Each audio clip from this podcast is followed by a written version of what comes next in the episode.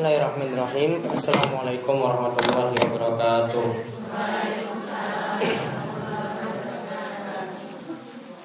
Innalhamdulillah Nahmadu wa nasta'inu wa nastaghfiruh. Wa na'udhu billahi min sururi anfusina Wa min sayyati amalina.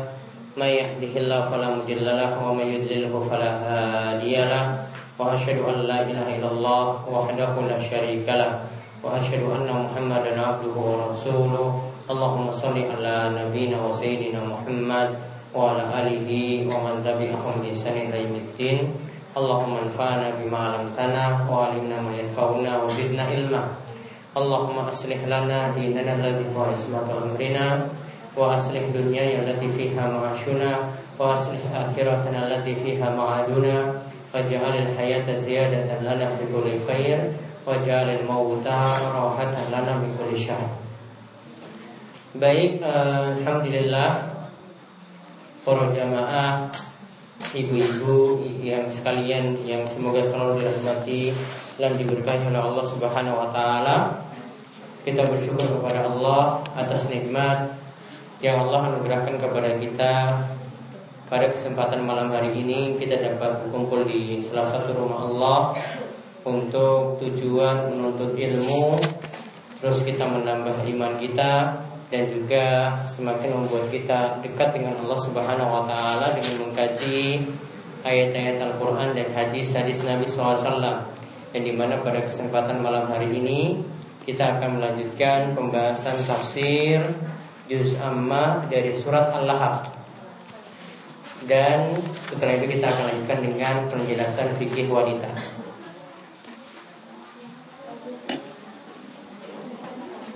Aliklah sampun. Ya. Sekarang tafsir surat Al-Lahab. Dibuka surat Al-Lahabnya.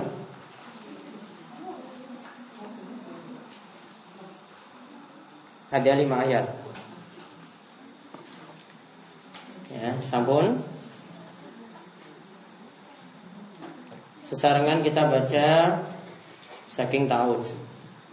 A'udzu billahi minasy syaithanir rajim. Bismillahirrahmanirrahim. Tabbat yada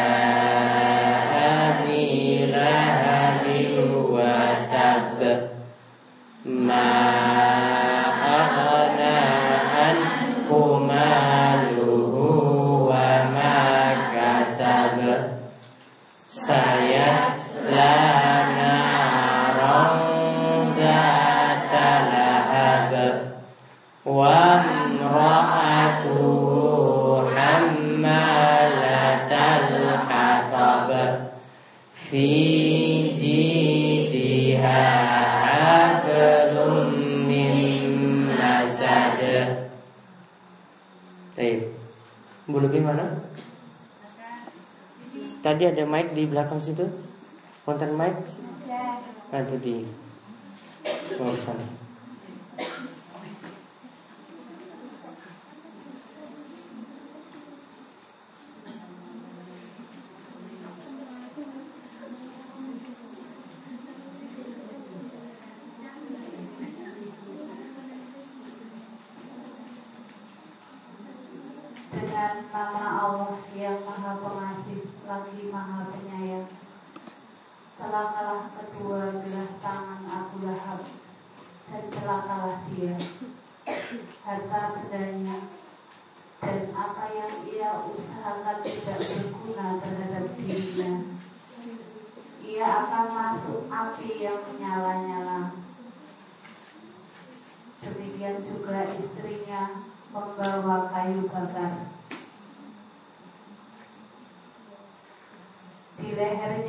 oh, sana. sabut. Di lehernya ada tali dari sabut. Yang di pintal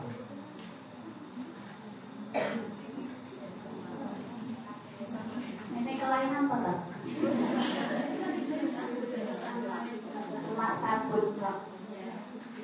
Ya, baik. Cuma sabut aja ya. Ada yang lainnya tali sabut yang dipinta. Kalau saya cuma dari sabut saya, kalau saya sama juga. Baik, kita lihat surat Al-Lahab wonten 5 ayat. Dan surat Al-Lahab termasuk surat Makkiyah. Surat Al-Lahab ini termasuk surat Makkiyah. Nanti lampunya diganti ya, ini kurang terang. Bukan ini ya, lampunya memang yang belum ini. Ini 11 watt di bawah itu 20 watt ke atas.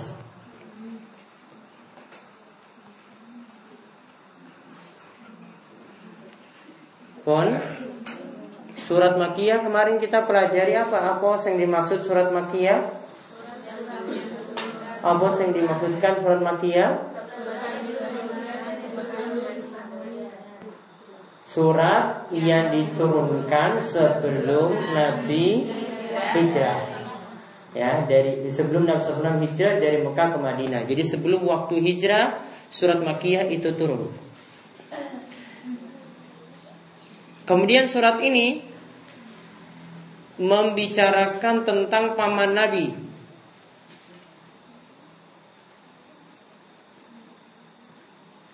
Membicarakan tentang paman Nabi.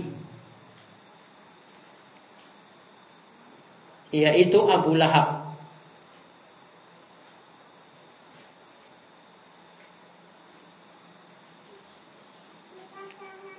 Yang nama aslinya Abdul Uzza. Yang nama aslinya Abdul Uzza. Bin Abdul Muttalib.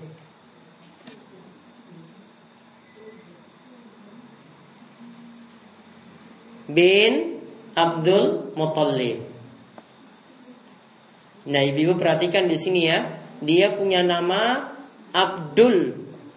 Kemudian di belakangnya apa? Uzza. Ya, dia punya nama Abdul, kemudian di belakangnya itu Uzza. Uzza itu nama berhala. Jadi kalau dia punya nama berarti hamba atau budak dari berhala. Ini tidak boleh nama ini tidak boleh. Namun dia ya orang kafir dia memakai nama seperti itu. Ada juga misalnya yang memakai nama Abdul Ali. Ada yang punya nama Abdul Ali. Ini juga tidak boleh. Karena nanti artinya hamba dari Ali. Misalnya juga Abdul Muhammad. Tidak boleh. Karena nanti artinya hamba dari Muhammad. Yang boleh itu Abdul digandengkan dengan nama-nama Allah. Abdul ditambah lafaz jalalah Allah jadi Abdullah. Abdul ditambah dengan Ar-Rahman jadi Abdurrahman. Abdul ditambah Aziz jadi Abdul Aziz. Abdul ditambah Somad jadi Abdul Somad. Itu boleh. Namun kalau dia pakai Abdul Muhammad nggak boleh. Karena nanti dia jadi budaknya atau jadi hambanya Muhammad. Muhammad manusia. Tidak dibolehkan seperti itu. Yang boleh cuma disandarkan pada nama Allah. Yang boleh itu cuma disandarkan pada nama Allah. Nah, dia disebut Abu Lahab. Lahab itu artinya terang seperti api nyala seperti api. Karena wajahnya itu cerah, terang. Karena Abu Lahab itu ganteng. Dia itu ganteng, tapi ganteng tapi nanti masuk neraka. Coba. Dan istrinya itu wanita yang cantik, paling cantik, tapi juga masuk neraka. Istrinya, tulis istrinya namanya Ummu Jamilah. Istrinya namanya Siapa tadi? Oh, uh, uh, maaf, Ummu Jamil, nggak pakai hak ya. Ummu Jamil. Jamil itu artinya cantik. Kalau Jamilah wanita cantik. Tapi nanti dalam ayat disebutkan wa mra'atuhu hammalatal hatab. Istrinya tadi yang namanya Ummu Jamil nanti yang jadi pemikul kayu bakar untuk jadi kayu bakarnya Abu Lahab. Jadi Abu Lahab itu nanti dibakar dalam api neraka yang jadi kayu bakarnya itu diangkat oleh istrinya. Jadi istrinya nanti seperti menyiksa suaminya sendiri dalam neraka. Berarti Abu Lahab dan Ummu Jamil dua-duanya masuk neraka. Berarti dalam sejarah tercatat ada dua pasangan yang dua-duanya masuk surga. Ada pasangan yang dua-duanya masuk neraka seperti Abu Lahab dan Ummu Jamil. Ada yang satu masuk surga, satunya masuk neraka seperti Fir'aun Ya suaminya itu Fir'aun, istrinya itu Asia. Suaminya itu masuk neraka karena dia menyatakan dirinya adalah Tuhan yang paling tinggi. Sedangkan istrinya Asia itu masuk surga. Ya, dia itu masuk surga. Kemudian ada yang sebaliknya, suami masuk surga, istri masuk neraka seperti Nabi Nuh dan istrinya. Nabi Nuh itu masuk surga. Begitu juga Nabi Lut, ya. Nabi Lut dan istrinya. Nabi Lut itu masuk surga, namun istrinya, istri Nabi Nuh dan istri Nabi Lut dua-duanya masuk neraka. Jadi dalam sejarah ada contoh-contohnya seperti tadi. Jadi ada yang dua-duanya masuk surga. Ada yang cuma salah satunya saja. Ada yang dua-duanya masuk neraka seperti contoh di sini. Dan ini tanda juga bahwasanya kecantikan ini bukan menjamin orang masuk surga. Ya, kecantikan ini bukan menjamin orang masuk surga. Maka nggak usah pamer-pamer kecantikan.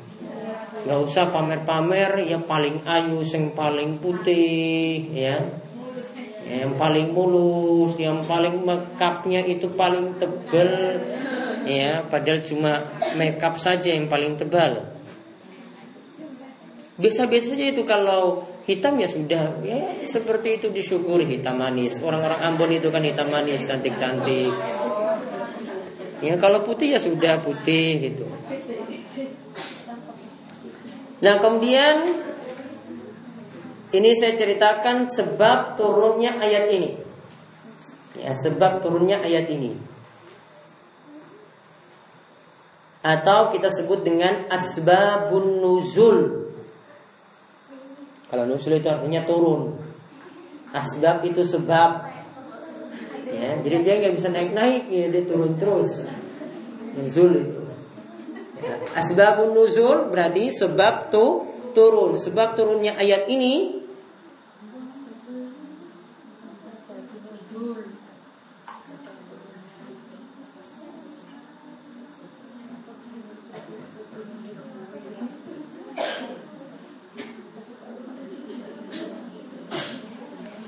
Karena Abu Lahab membantah Nabi. Karena Abu Lahab itu membantah Nabi.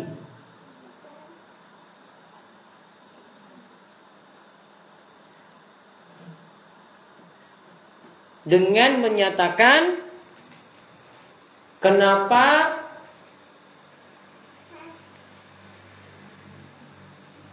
orang-orang Quraisy Kenapa orang-orang Quraisy dikumpulkan di satu bukit? Dikumpulkan di satu bukit.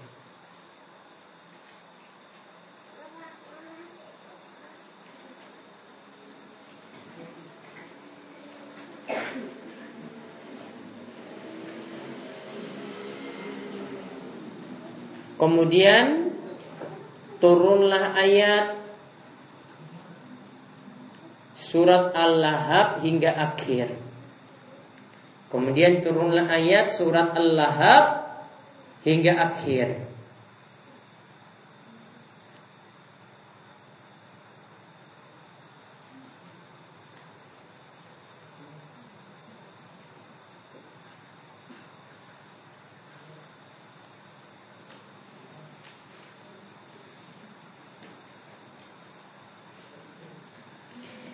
Kemudian dicatat lagi surat Al-Lahab adalah bukti kebenaran Nabi Muhammad Sallallahu Alaihi Wasallam adalah bukti kebenaran Nabi Muhammad Sallallahu Alaihi Wasallam.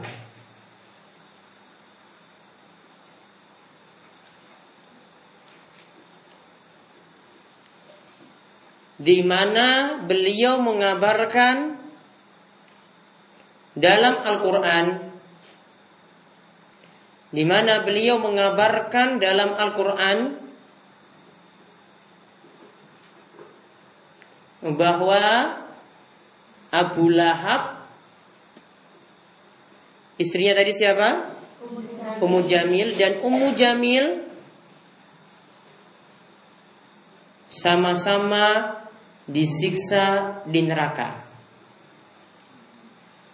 Sama-sama disiksa di neraka. Titik dan ternyata dan ternyata keduanya mati dan ternyata keduanya mati dalam keadaan kafir. Dan ternyata keduanya itu mati dalam keadaan kafir. Karena sampai keduanya itu meninggal tidak masuk Islam dan orang yang tidak masuk Islam seperti ini kekal dalam neraka maka apa yang Nabi SAW itu kabarkan dahulu lewat ayat ini berarti benar nanti akan terjadi pada hari kiamat. Ini tanda benarnya nubuah yaitu kenabian Nabi kita Muhammad Sallallahu Alaihi Wasallam. Sama juga kalau Nabi sampaikan sesuatu misalnya Ya Nabi SAW itu sampaikan sesuatu Nanti akan terjadi seperti ini Seperti ini Maka itu kalau terjadi Maka ini bukti dari nubuah Nabi Bukti dari kenabian Nabi Contoh Misalnya ada yang Nabi SAW itu katakan kepada Umar bin Khattab, wahai Umar, nanti engkau akan bertemu dengan orang yang namanya Uwais bin Amir. Akan bertemu dengan orang yang namanya Uwais. Dia nanti akan datang dengan rombongan dari Yaman. Eh ternyata Uwais yang Nabi SAW kabarkan jauh-jauh hari. Ternyata datang dengan rombongan juga dari Yaman. Dia keturunan dari Koran. Ya sebuah suku Ternyata ditanyakan kepada Uwais, ternyata benar juga dia berasal dari keturunan Koran. Kemudian ditanyakan lagi kepada dia, ya kenapa di sini sampai Nabi SAW menyebut tentang Uwais? Ternyata Umar katakan Uwais ini orang yang berbakti pada orang tua. Makanya Nabi SAW ketika masih hidup katakan kepada Umar, Umar, kalau besok kamu ketemu dengan Uwais, Uwais ini seorang tabiin. Artinya derajatnya di bawah Umar. Namun Nabi SAW katakan, wahai Umar, kalau nanti kamu ketemu dengan Uwais, mintalah doa padanya.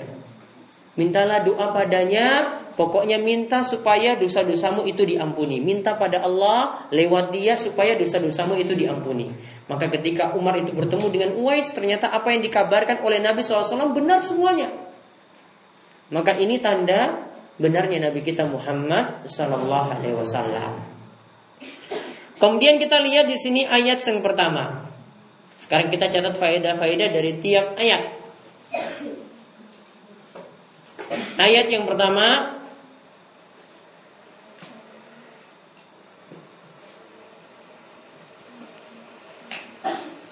yaitu tabat yada abi lahabi wa tabba Binasalah kedua tangan Abu Lahab dan benar-benar dia binasa. Ya, saya terangkan dulu ini doa jelek yang disebutkan dalam Al-Quran terhadap Abu Lahab. Kalau orang itu dinyatakan siksanya dalam neraka misalnya nanti tanganmu itu akan disiksa di neraka. Ini bukan hanya tangan. Namun ini doa jelek yang menandakan tangannya disiksa dan tubuh-tubuh yang lainnya juga disiksa. Jadi tidak mungkin cuma tangannya saya yang masuk itu nggak mungkin. Jadi ini cuma permisalan saja. Ya. Kalau dalam bahasa Indonesia itu ada istilah pars uh, pars prototo dan totem prototo. Dulu pernah pernah ingat itu? Ya. Kalau dalam bahasa Arab itu istilahnya badal. Badal juz'un minal kulli. Ya, menyebutkan sebagian untuk maksud keseluruhan. Jadi disebutkan tangan saja, namun bukan hanya tangan yang disiksa, ya. Namun seluruh tubuhnya itu di, disiksa. Ini doa jelek yang jadi berita saat ini keduanya itu nanti atau di sini Abu Lahab dulu. Abu Lahab itu nanti akan disiksa pada hari kiamat. Maka faedah yang pertama yang bisa kita ambil tadi Abu Lahab itu siapanya Nabi? Paman Nabi. Berarti hubungan kekerabatannya itu dekat. Ketika pamannya ini ingin masuk neraka tidak ada nepotisme. Tahu nepotisme? Ya enggak ini sedulurku wahai Allah ini harus sedulurku masa dia disiksa aku saya masuk surga. Ya, nggak ada istilah-istilah KKN di sini. Pokoknya keluarganya itu kafir, ya sudah dibiarkan dia disiksa. Nabi SAW tidak bisa menolongnya. Sama ketika Nabi SAW itu mengatakan kepada anaknya Fatimah, wahai Fatimah binti Muhammad, wahai Fatimah putrinya Nabi Muhammad, Terserah kamu sekarang minta apa pun yang engkau mau. Nanti kalau di hari kiamat, ya tidak ada yang bisa menyelamatkanmu dari siksa. Nabi SAW tidak bisa menyelamatkan Fatimah sendiri putrinya pada hari kiamat. Dia punya tanggung jawab sendiri, Nabi SAW punya tanggung jawab sendiri.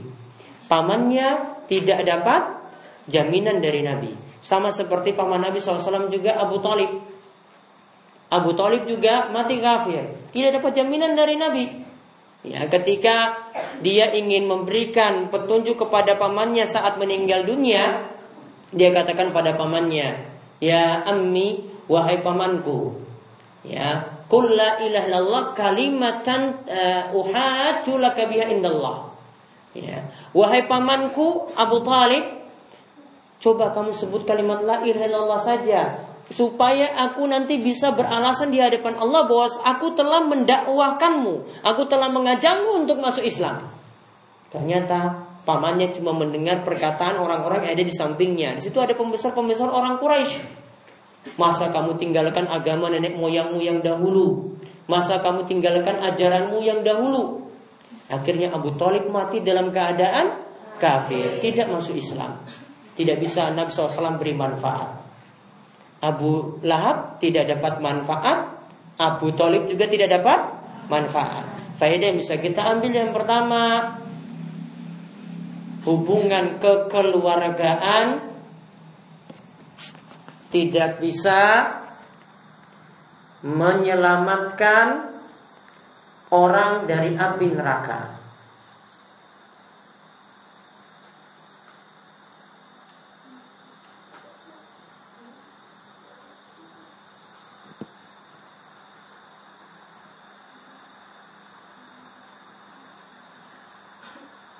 Hubungan kekerabatan yang bermanfaat jika sama-sama beriman.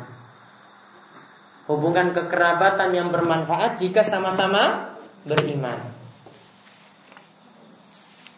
Kalau Abu Talib beriman masuk Islam, seandainya dia masuk Islam dan Nabi SAW masuk Islam, maka Nabi bisa beri manfaat kepada pamannya.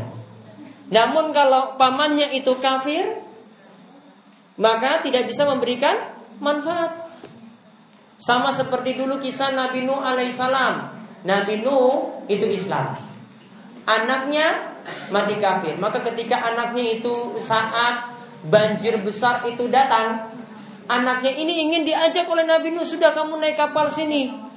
Ternyata anaknya tidak mau, anaknya tidak mau masuk Islam. Anaknya bilang sudah biar saya cari tempat yang tinggi. Makanya kalau orang-orang itu biasanya ingin menyelamatkan diri itu biasanya cari tempat yang tinggi, nggak pergi cari ke laut tidak. Pasti cari tempat yang tinggi. Ya, orang kalau mau selamat itu biasa cari tempat yang tinggi. Ingin selamat dari banjir cari tempat yang tinggi. Gempa cari lagi tempat yang tinggi. Ya, mau tsunami cari lagi tempat yang tinggi. Anaknya tadi cari tempat yang tinggi pula. Ingin diajak ikut agamanya dia tidak mau, ya sudah, hubungannya tadi tidak bermanfaat. Cuma hubungan kekeluargaan saja itu anaknya tetap, namun nanti di akhirat tidak ada manfaat. Maka kalau orang tua dan anak ini sama juga. Kalau orang tuanya itu beriman, ya mau beribadah, anaknya tidak mau nanti di hari kiamat tidak bisa menolong. Namun kalau orang tuanya itu beriman, anaknya sama-sama beriman, maka berkat anaknya ini orang tuanya derajatnya akan ditinggikan. Ya, berkat orang berkat anaknya ini orang tuanya derajatnya akan makin tinggi, akan naik, akan naik, akan naik. Ya, anaknya juga nanti bisa diselamatkan oleh orang tua. Namun kalau tidak beriman tidak mungkin. Kalau mati kafir itu tidak mungkin. Maka didik anak-anak itu dengan baik ya dan masing-masing kita juga memperbaiki diri.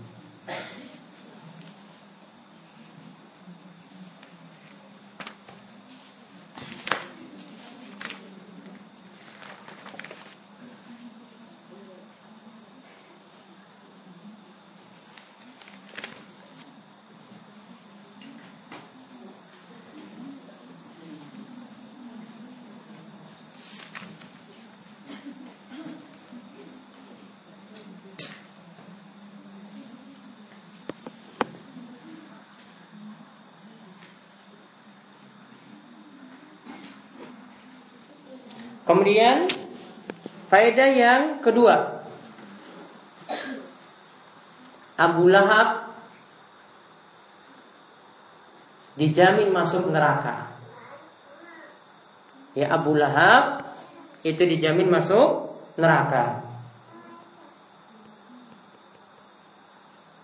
Karena sudah ditegaskan dalam Al-Qur'an. Karena sudah ditegaskan dalam Al-Quran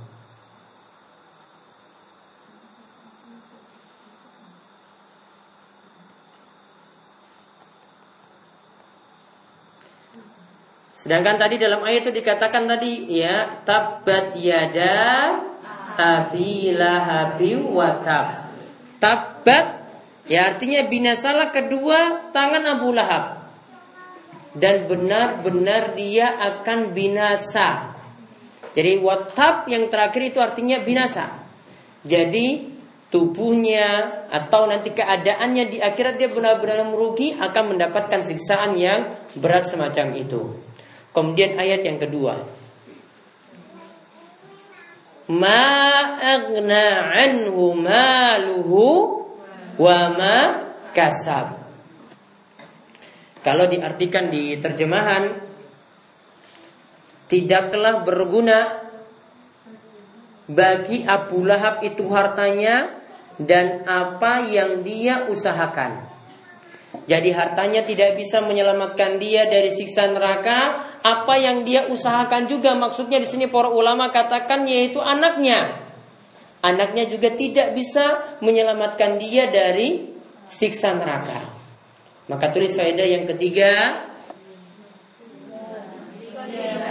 Yang ketiga dari ayat kedua. Kalau di total ketiga.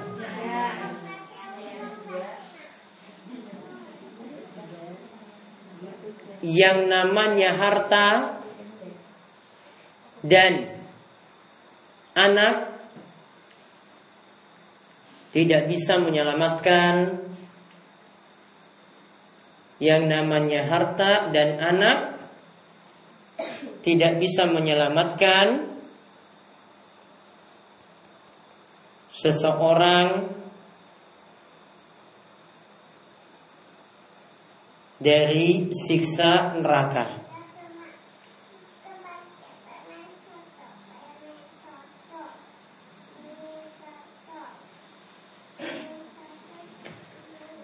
Jadi dia punya harta yang melimpah, mobil banyak, ya dia punya harta miliaran.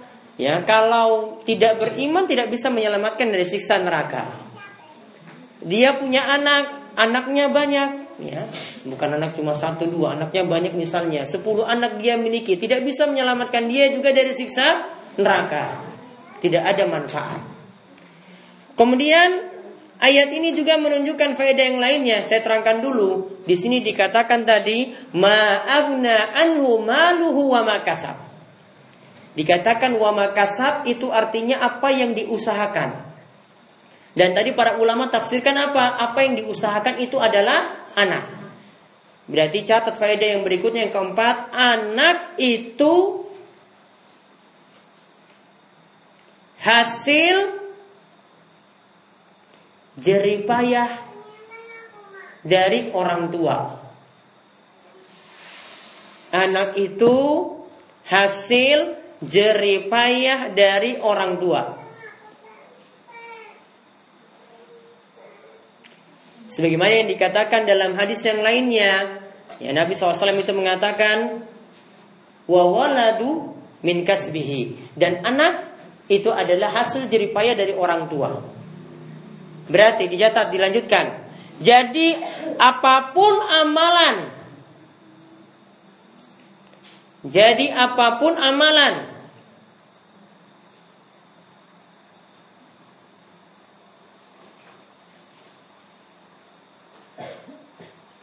Jadi apa pun amalan yang dilakukan oleh anak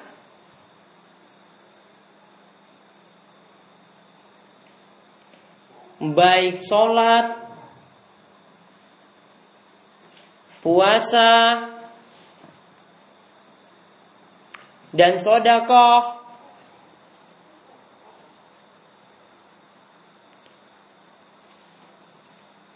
akan bermanfaat untuk orang tuanya.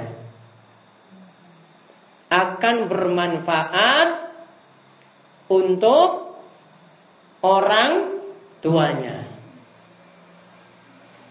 Jadi kalau orang tua kita beriman ya, ini syaratnya ya perlu diperhatikan. Bapaknya beriman, anaknya itu rajin sholat, anaknya itu rajin puasa, anaknya itu rajin sodako, maka orang tua tadi dapat pahala terus, ngalir terus, ngalir terus baik ketika dia sudah meninggal dunia ataupun masih hidup. Akan dapat manfaat terus. Jadi anaknya cuma sholat, orang tua dapat pahala. Anaknya itu puasa, orang tua dapat pahala. Anaknya itu rajin sodako, orang tua dapat pahala. Jadi nyambung terus, pahalanya nyambung terus, nyambung terus. Termasuk ketika orang tua sudah meninggal dunia. Tanpa mesti diniatkan. Jadi tidak pakai kita, wah ini nanti untuk orang tua saya. Tidak. Pokoknya sekedar dia beramal. Karena dikatakan tadi, wawaladuhu min kasbihi. Karena anak itu hasil jeripaya darinya, dari orang tua. Berarti langsung pahalanya itu bermanfaat untuk orang tuanya. Berarti kira-kira enak atau tidak? Hmm, Masya Allah.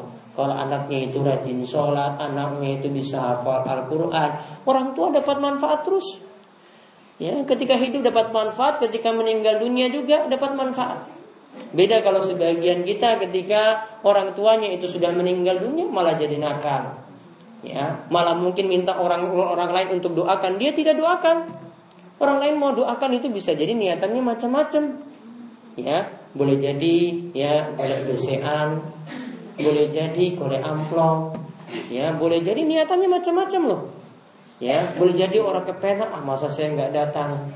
Boleh jadi ya niatannya macam-macam seperti itu. Namun kalau anaknya sendiri nggak mungkin anaknya itu minta imbalan. Masa doakan orang tuanya sendiri itu nggak bisa. Ya, dia melakukan amalan tidak mungkin dia minta imbalan. Ya sudah ini untuk orang tua saya. Lebih ikhlas daripada orang lain. Ya, lebih ikhlas, ya, lebih bermanfaat daripada yang orang lain itu lakukan.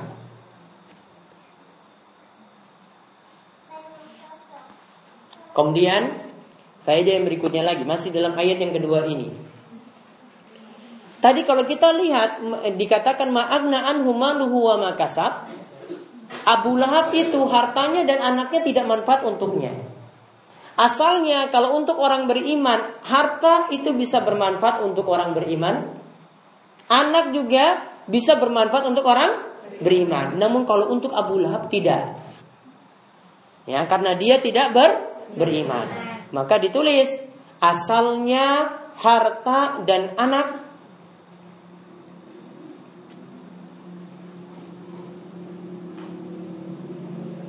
bermanfaat bagi orang beriman.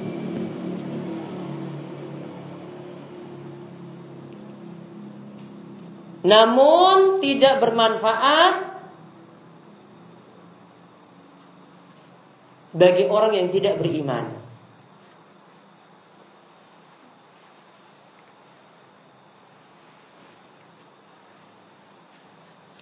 namun tidak bermanfaat bagi orang yang tidak beriman.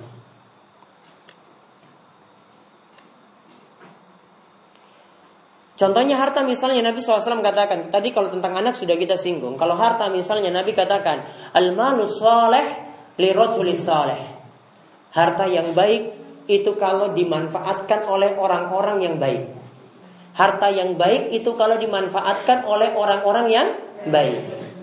Coba bayangkan kalau anak-anak yang nakal pegang HP Kira-kira jadi manfaat apa orang? Tidak manfaat namun kalau anak-anak yang baik pegang HP, di dalam HP-nya itu dia isi Al-Quran.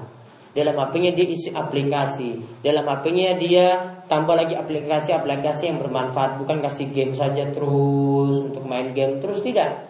Dia isi yang bermanfaat. Dia kalau mau browsing internet, ya mau cari sesuatu di internet, cari juga yang bermanfaat. Ya, orang yang tahu kebaikan tadi jika dia itu adalah orang yang baik maka dia akan manfaatkan harta dengan baik. Maka kata Nabi SAW tadi al-malu saleh li saleh. Yaitu harta yang baik itu jika dimanfaatkan oleh orang yang baik. Berarti kalau orang jelek berarti untuk harta dia manfaatkan sia-sia. Dapat gaji untuk mabuk. Ya, dapat ya pesangon besar traktir teman-temannya untuk mabuk. Ya, mungkin ada 50 orang ditraktir semuanya supaya dibilang dia ini orang yang dermawan. Padahal dermawan meraktir orang mabuk. Dosanya makin banyak kalau dia kalau dia ya dia dapat dosa, dia juga bawa dosa teman-temannya tadi 50 orang dia traktir, semuanya dia mikul dosanya juga. Tanpa mengurangi dosa orang yang minum tadi. Ya, jadi dia nanggung dosanya sendiri karena mabuk, teman-temannya tadi dia juga nanggung dosanya sendiri kemudian orang yang naktir tadi nanggung lagi tambah 50 jadi 51 dia tanggung dosa. Coba lihat. Namun kalau orang ya memberikan kebaikan kalau orang memberikan kebaikan ngajarkan kebaikan pada orang lain dia ngajar satu amalan. 50 orang dia ajarkan ya. Maka pahala untuk dia sendiri pertama Kemudian 50 orang tadi dia dapat pahala juga. Jadi dapat 51. Tanpa mengurangi pahala mereka sedikit pun juga. Ini orang yang mengajarkan kebaikan. Ya, jadi kembali ke masalah harta tadi, harta jadi manfaat jika dimanfaatkan oleh orang-orang yang baik. Orang-orang yang jelek membuat harta tadi jadi sia-sia. Ya, maka kita lihat betapa banyak harta itu begitu dihambur-hamburkan oleh orang-orang yang rusak oleh orang-orang yang tidak kenal ibadah, oleh orang-orang yang tidak beriman. Namun kalau orang yang beriman dia akan memanfaatkan hartanya dengan baik. Kemudian sisa pembahasannya insya Allah kita akan bahas pada pertemuan berikutnya. Belum selesai. Masih ada cerita lagi tentang Ummu Jamil. Bagaimana dia menyiksa Abu Lahab suaminya sendiri dalam neraka. Padahal wanita cantik-cantik, ayu, ya, nah, masuk neraka.